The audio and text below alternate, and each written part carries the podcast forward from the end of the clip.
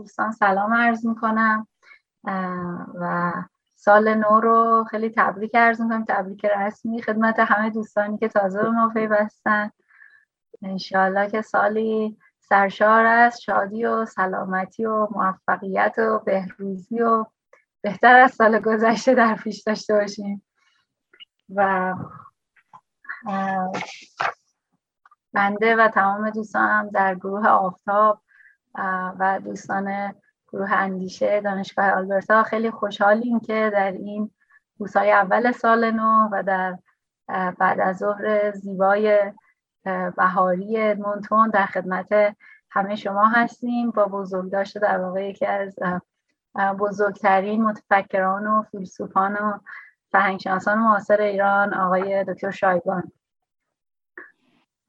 در این جلسه که به یاد ایشون و در سومین سالگرد وفات ایشون ما در خدمت شما هستیم. در خدمت آقایان سجاد سلیمانی، عطا هاشمی و دکتر حسن مسعود هستیم. با سخنرانی های کوتاهی از هر کدوم از این بزرگواران. و بعد از این سخنرانی ها ما پنج دقیقه تنفس داریم. تا دوستان یک واقع گلوی تازه کنند آبی بخورند و بعد از اون در نیمه دوم جلسه در خدمت همه شما هستیم با بخش پرسش و پاسخ. که همه دوستان عزیز می‌تونن سوالاتشون رو از سخنرانان ما بپرسن و بعدش هم جوابهای ایشون رو بشنویم. البته خدمت همه دوستان عرض کنم که این جلسه به طور کامل ضبط میشه. و هر کدوم از عزیزان که علاقه نداشتن اگر صداشون یا تصویرشون در جلسه پخش بشه و ضبط بشه می‌تونن در اون chat box سوالات خودشون رو بنویسن. حالا بنده می‌تونم اونا رو بخونم یا هر کدوم از سخنرانان بزرگواری که سوال مربوط بهشون هستش می‌تونن بخونن و اون سوالها رو خودشون جواب بدن.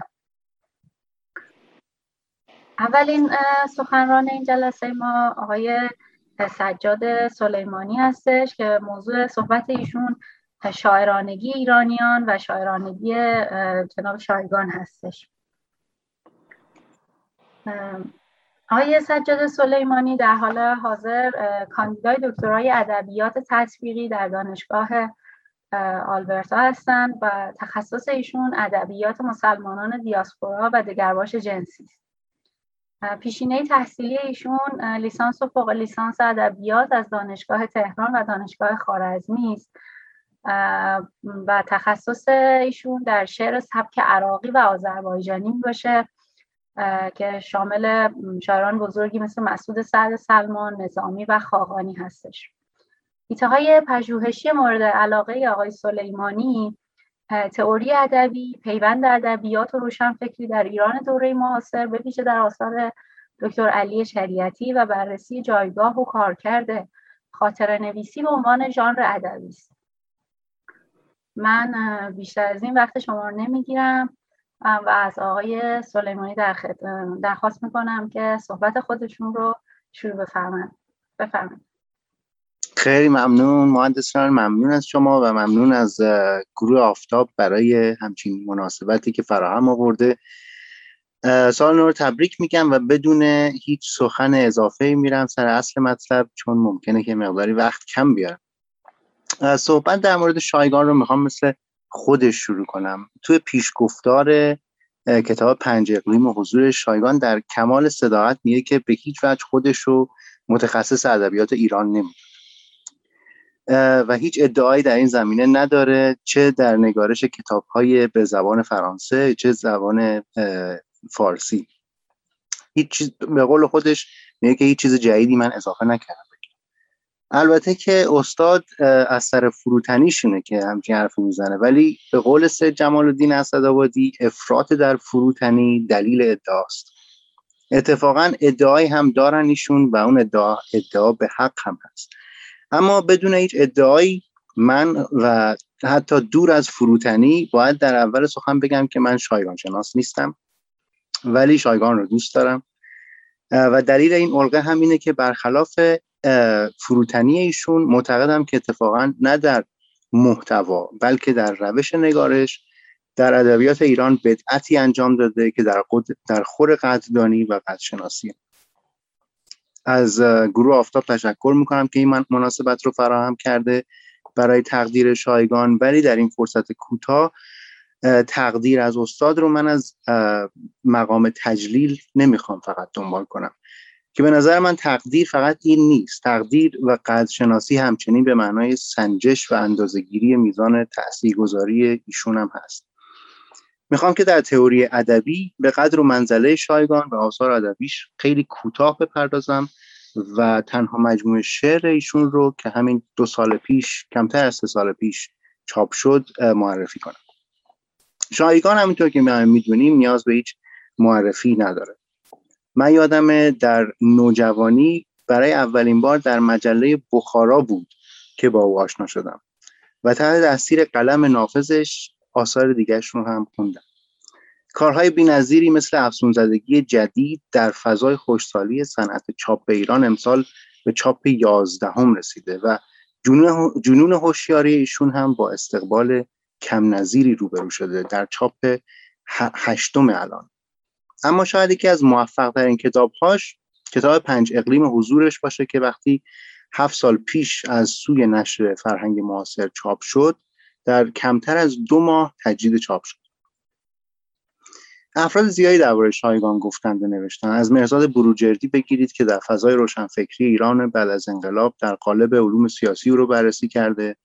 تا شهریار مندنی پور که سه سال پیش که شایگان درگذشت در تجدید او از سخنرانی خیلی خوبی داشت و همینطور رامین جهان بگلو که با شایگان همکار هم بوده. اما موجزترین معرفی که من تا حالا دیدم از شایگان رو شاید بشه مقدمه هانری کوربن ایرانشناس معروف در کتاب شعر شایگان دید که من باید از روش بخونم تا خوب بشه نشون داد که چقدر ایشون درست بیان کرده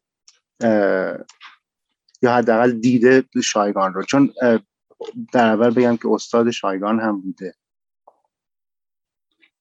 اجازه بدید من پیداش کنم. بله میگن که دایش شایگان نمونه به حق این نسل جدید که سنشان در حدود سی سال در نوسان است می‌باشد. او از جمله افرادی است که در عین بهرهمندی از آموزش مدرن در قبل روح خود را حفظ کرده و به فرهنگ معنوی سنتی ارزشی والاتر بخشیده است. دایش شایگان قبل از هر چیز با توجه به آموزش و علایق شخصیش فیلسوف محسوب میشه اما همچون هر فیلسوف ایرانی فیلسوفی است که هیچ چیز در آنچه به مسیر عارفانه مربوط می شود برای او غریبه نیست. یکی از آثار موفق و درخشان او رساله دکتراش هستش که خود کربن میگه که استادش بوده. همچنین نوشته که شایگان شناختی از سانسکریت داره که خیلی کمکش می‌کنه. ولی در آخر میگه که شایگان برای نوشتن و نشان دادن رسالت مضاعف فلاسفه و شعرهای ایرانی زبان ما شعرهای ایرانی زبان ما یعنی فرانسه رو انتخاب کرده. شفافیت و خوشاهنگی کلامش انسان را تحت تاثیر قرار میده. از نظر شایگان قرض از شعر طرح معما برای خواننده نیست. او به طور تحسین برانگیزی بر ظرایف زبان ما تسلط دارد و با استفاده از این ظرایف است که رموز جاودانه شعر فارسی را نمایان سازد خیلی مقدمه خوبیه به نظر من.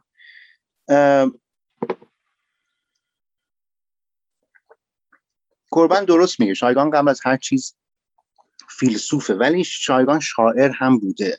توی این سخنرانی من به معرفی مجموعه اشعارش که کمتر از سه سال پیش چاپ شد می‌پردازم. اسم مجموعه هست از کران تا کران از دریا به دریا که با ترجمه گلنار گلناریان و مقدمه جدید علی دهباشی سردبیر مجله بخارا چاپ شد. و با آثار تئوری ادبی خود شایگان در کتاب پنج اقلیم حضور به گونه بستر رو فراهم می‌خوام بکنم که شایگان رو با ابزار خود شایگان بخونیم از کارهای جالب و شاید عجیب شایگان این بوده که درباره ادبیات فرانسه به فارسی می نویسه و برای فارسی زبانان می نویسه و درباره آثار فارسی به فرانسوی می نویسه و, و برای افراد فرانکوفون. از جمله آثار نوع اول یعنی ادبیات فرانسه به فارسی. می‌تونیم به جنون هوشیاری اشاره بکنیم که درباره سرگذشت و آثار شارل بودلره و همچنین کتاب فانوس جادویی زمان که در مورد مارسل پروست به ویژه درباره رمان بسیار مهم پروست یعنی در جستجوی زمان از دست رفته. توی جنون هوشیاری شایگان به تحلیل شعر اندیشه و هنر بودلر شاعر قرن 19 فرانسه می‌پردازه او معتقده که بودلر آخرین شاعر از نسل هنرمندان بیبدیل سده 19 اروپا و درست پیش از آغاز انحطاط هنر اروپا است. به زعم شایگان برای بودلر شر و نیکی دو روی یه سکن به نشان دادن زیبایی روی شر زیبایی روی شر چنان دشواره که و چنان خلاف عرف اروپای سده 19 هم که می‌توان گفت بودلر جان خود را فدای یافتن زیبایی شر کرد. همچنین توی فانوس جادویی زمان شایگان به دنبال یافتن جوهره رمان پروست است. او معتقد است آنچه پروست را از نویسندگان مدرن سرشناس دیگر چون ولف و جیمز جویس جدا می‌کنه توانایی او در سبودی نشون دادن یا فضا بخشیدن به گذر زمان و ارتباط مستقیم درک ما از این گذر با ناخودآگاه انسانی اما مهمترین اثر از جمله آثار نوع دوم یعنی کارهایی که شایگان در مورد ادبیات فارسی به فرانسوی نوشته پنج اقلیم حضورشه که اول در سال 1983 یعنی 1362 خودمون به صورت مقاله در اتود فیلسوفیک نوشته شده سپس در 1393 در قالب کتابی به فارسی خودش ترجمه کرده و یه سری نکات به اون اضافه کرده و نهایتا در سال 2017 یعنی چهار سال پیش تحت عنوان لام پویتیک پخسن که تحت لفظی یعنی روح شاعرانگی فارسی به فرانسه به چاپ رسوند. جدا این کتاب سرگذشت جالبی داشته. از, از من بیشتر سفر کرده. فرانسه و ایران رو از واقعا در نوردید ولی خب ایده اصلی کتاب چیه؟ سوالای اساسی که شایگان تو این کتاب مطرح می‌کنه اینه که چرا ایرانیان تنها ملتی هن که می‌تونن چندین و چند بیت شعر از شاعران عزیزشون از بر بخونن. اما به طور مثال انگلیسیا بیتی از شکسپیر حفظ نیستن. دلیل حضور مداوم شاعرانی چون حافظ، خیام، مولوی، سعدی، فردوسی توی ناخودآگاه ایرانیان که شایگان شاعرانگی میخواندشون چیه؟ این دو تا سوال اصلی شایگان. شایگان هر یک از این پنجتن رو نماینده یکی از کهن الگوهای جهانشناسی ایرانی میداره. فردوسی بر بلندای حماسه ایستاده. خیام پیر تقلیل ناپذیر تعارضاتی است مثل ایمان و شک فنا و ابدیت. مولانا اوج تکامل عرفانی و حسن ختام عارفانی از قماش صناعی و عطاره. سعدی دردانه ادب فارسی و اومانیست خوشذوق و با اخلاق ایرانه. و دست آخر حافظ شیرازی است. گویای اسرار ایرانیان و در بردارنده گوهره روح ایرانیان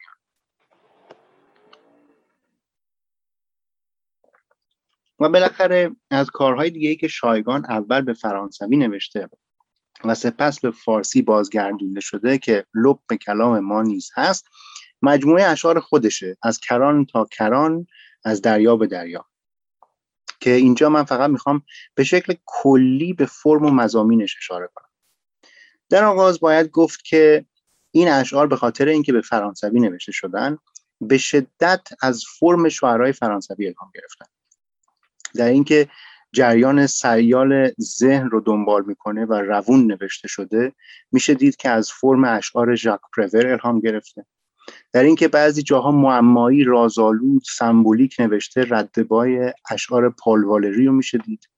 در اینکه دوست داشته پیوند فلسفه و شعر رو به نمایش بذاره تاثیر میشل دوگی رو میشه یافت. و در محتوا ولی کاملا مشخصه که شایگان می‌خواسته به شعرهای ایرانی هم پایبندی خودشون نشون بده.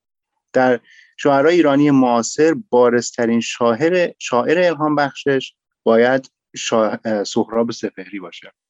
در واقع واضح هم هست به خاطر اینکه شایگان دو تا کتاب ترجمه کرده از اشعار سهراب سپهری از فارسی به فرانسوی و خودش رو مدیون سهراب می‌دونه. اما خب همونطور که در پنج اقلیم حضور نشون میده به شعرهای فارسی زبان کلاسیک هم ارادت داره. مثلا تقریبا در تمام آثارش روح عرفانی ایرانی اونها پیداست. شعری داره به اسم اگر خود را نابود نکرده بودم که یه بخشیش رو الان می‌خونم. در این شعر به مقام فنای عرفانی خوب اشاره کرده و در واقع مقام فنای عرفانی رو میشه گفت مدرنیزه کرده یا یا فرانسوی کرده. اولش رو که می‌تونین شما هم بخونین اینه که اگر خود را نابود نکرده بودم. در آن عدمی که از حراس شبهایت قلیز می‌شد نمی توانستم مهار کنم توقف این زمانه ای را که ذهنم را به سطوح آورده. می‌بینیم که شاعر چقدر دوست یعنی تمایل به عدم در این شعر جدا جالب. که احساساتی که اینجا بیان شده و کلماتی که اینجا بیان می‌کنه خیلی آدم ها یاد اشعار مولانا میندازه. مخصوصا اون بیتی که میگه عمری بیازمودی هستی خیش را یک بار نیستی را هم باید آزمود. تاق و ترم به فقر و فنا هم گذاف نیست هر جا که دود آمد بیاتشی نبود. همچنین در نهیلیسم شایگان تاثیر خیام رو هم میشه در واقع شاید بشه گفت خیام بیشترین تاثیر رو گذاشته بر شایگان. مثلا در شعر اگر دنیایت نابود شود خیلی زیبا میشه دید این رو اجازه بدید منم برم پیداش کنم. صفحه سیست. میگه اگر دنیایت نابود شود و تصاویری که جان بخشیدی دیگران ورثه بودن را نداشته باشد که, با... که بخواهد وجود داشته باشد. اگر گلی که بر چمن می‌روید و فضایی که رویایش میگشاید توان دوباره جان یافتن را نداشته باشد. اگر دستی که گلهای سرخ را میچیند و نگاهی که آن را آبیاری می‌کند لذت خوش آمدن را از شادمانی ها نیابد. خیام رو واقعا اینجا خوب میشه دید اتفاقا یه،, یه بیتی هستش که مناسبتی هم هستش. آدم رو یاد این شعر خود شایگان میندازه. از خیام که میگه چون ابر به نوروز رخ لاله بشست برخیز و به جام باده کن از درست. که این سبزه که امروز تماشاگه توست فردا همه از خاک تو خواهد رست. یا اینکه مثل حافظ به نوعی شعر عاشقانه در ستایش معشوقه ناپیدای پیدایی که معلوم نیست خداست یا معشوقه زمینی دم به شعر باز می‌کنه و می‌نویسه من آن شاعرم. که توی اسلاید بعدی می‌تونیم بخونیم میگه من آن شاعرم که اکتاو به اکتاو به دنبال موسیقی هستم که از چشمه لطف تو میجوشد. من آن شاعرم که از سرزمینی به سرزمین دیگر تصاویری می‌کشم که راز چهره تو را آشکار می‌کند. من آن شاعرم که زمانی به زمان دیگر لحظه لحظه خیال تو را زندگی می‌کنم. حتی توی جای دیگه ای مثل خیلی از شعرای عارفان عارف خودمون پیوندی قائل میان می و ادعیه میان میگساری و عبادت و شعری داره به اسم مقدس خواهم شمارد در اسلاید بعدی که میگه مقدس خواهم شمرد میخانه ها را با شرابی از معابد بر روی زمین بعض خواهم کاشت بذر دعا. از دریا صدفهایی سید خواهم کرد که مروارید اشک و خیال در آنهاست اشک و خیال تمام کودکان زمین. که اینجا می‌بینین که کودکان زمین که تو شاید توی ادبیات ایران کمتر به اون اشاره شده اینجا وامدار ادبیات فرانسه است ولی در کل وامدار حافظ. و همچنین با الهام از سعدی حتی اشعار تعلیمی هم می نویسه بعضی از اشعارش خطاب به فرزندی است که معلوم نیست که همه مردمن یا فرزند حقیقی خودش. انگار که داره مثل سعدی راه و چاه رو یاد, یاد میده. با اینکه اشعارش حتی ذره بوی از ژانر حماسی نداره که از فردوسی ما می‌شناسیم اما به واسطه اینکه به شدت مقید به مزامین شعر ایرانی است و تن دوستی که از فردوسی سراغ داریم و تو اشعارش میشه دید. و شاید حتی ملهم از اون پر واضحه که شایگان نه تنها مقید بوده به روح شاعرانگی حاکم بر شعر فارسی به همان نحوی که در کتاب پنج اقلیم حضورش اون ایده رو بحث میده بلکه در مقام عمل یعنی در قلم و شعرش هم به آنها متکی بوده. انگار که می‌خواد روح شاعرانگی همه شاعرای ایران در شعرش متبلور شود. در واقع شاید بشه گفت خود شایگان دوست داره شاعری باشه با شاعرانگی ایران. در مجموع شایگان سه مضمون توی اشعارش داره. مضمون رو دارون مایه هم میگن تم هم میشه گفت. یکی به نوعی وجد عرفانی است. شایگان نسبت به اینکه به حقیقت دست درازی کنه خیلی هیجان از خودش نشون میده. که خود این از درون مایه های بسیاری از شاعرای کلاسیک ایرانی است. دوم راز یعنی اشعارش تنیده شده در بازی های رمزالود شبیه به کارهای شاعرای سورئال مثل مالارمه و بودلر یا حتی شاعرای سبک فنی خودمون مثل خاقانی که قامز و دشوار می نوشته. و همچنین از درون مایه های شعری دیگه او میشه بازی او با عدم رو نشون داد و آزمون و خطاش با درون مایه مرگ. مثل خیام که در خیلی از اشعار مدرن چه فرانسوی چه و جای دیگه میشه دید این بازی رو. در آخر این قسمت خالی از لطف نیست که به یکی از معدود اگه نه تنها مصاحبه های شایگان درباره اشعارش اشاره کنیم. از شایگان می‌پرسن شما می‌تونین برای توی اسلاید بعد نگاه کنید از شایگان می‌پرسن که نظرش درباره اشعار خودش چیه؟ میگه من شاعر بسیار بدی هستم. این یک خطای جوانی بود. از آنجا که هرگز جرأت شعر گفتن به فارسی نداشتم چرا که بار خورد کننده شعر فارسی را سخت سهمی میافتم وقتم را در زبان فرانسه آز بودم. نتیجه چنان که مشاهده می‌کنید نومید کننده بود. باید بگویم که من نسبت به زبان حساسیتی شاعرانه دارم.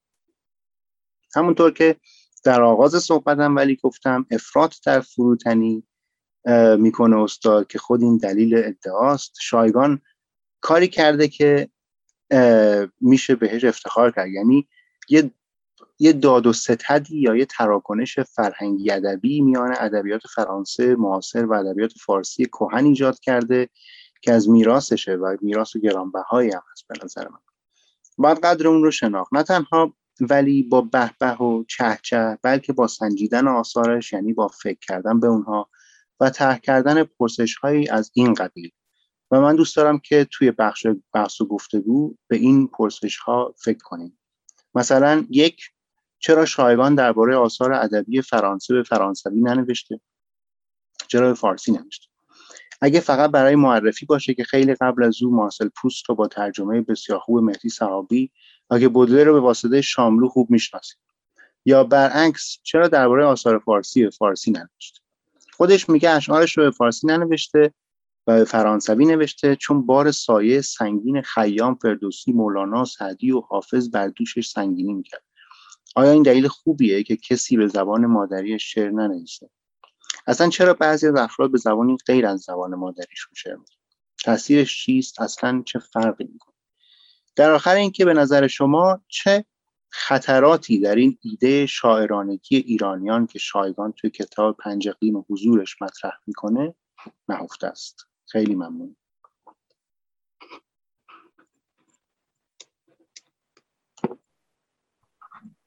خیلی ممنون آقای سلیمانی. خیلی استفاده کردیم. خیلی جذاب بود صحبتاتون. مخصوصا به همراه خانش اشعار ایشون. برای من شخصه که خیلی لذت بخش بود شنیدنشون.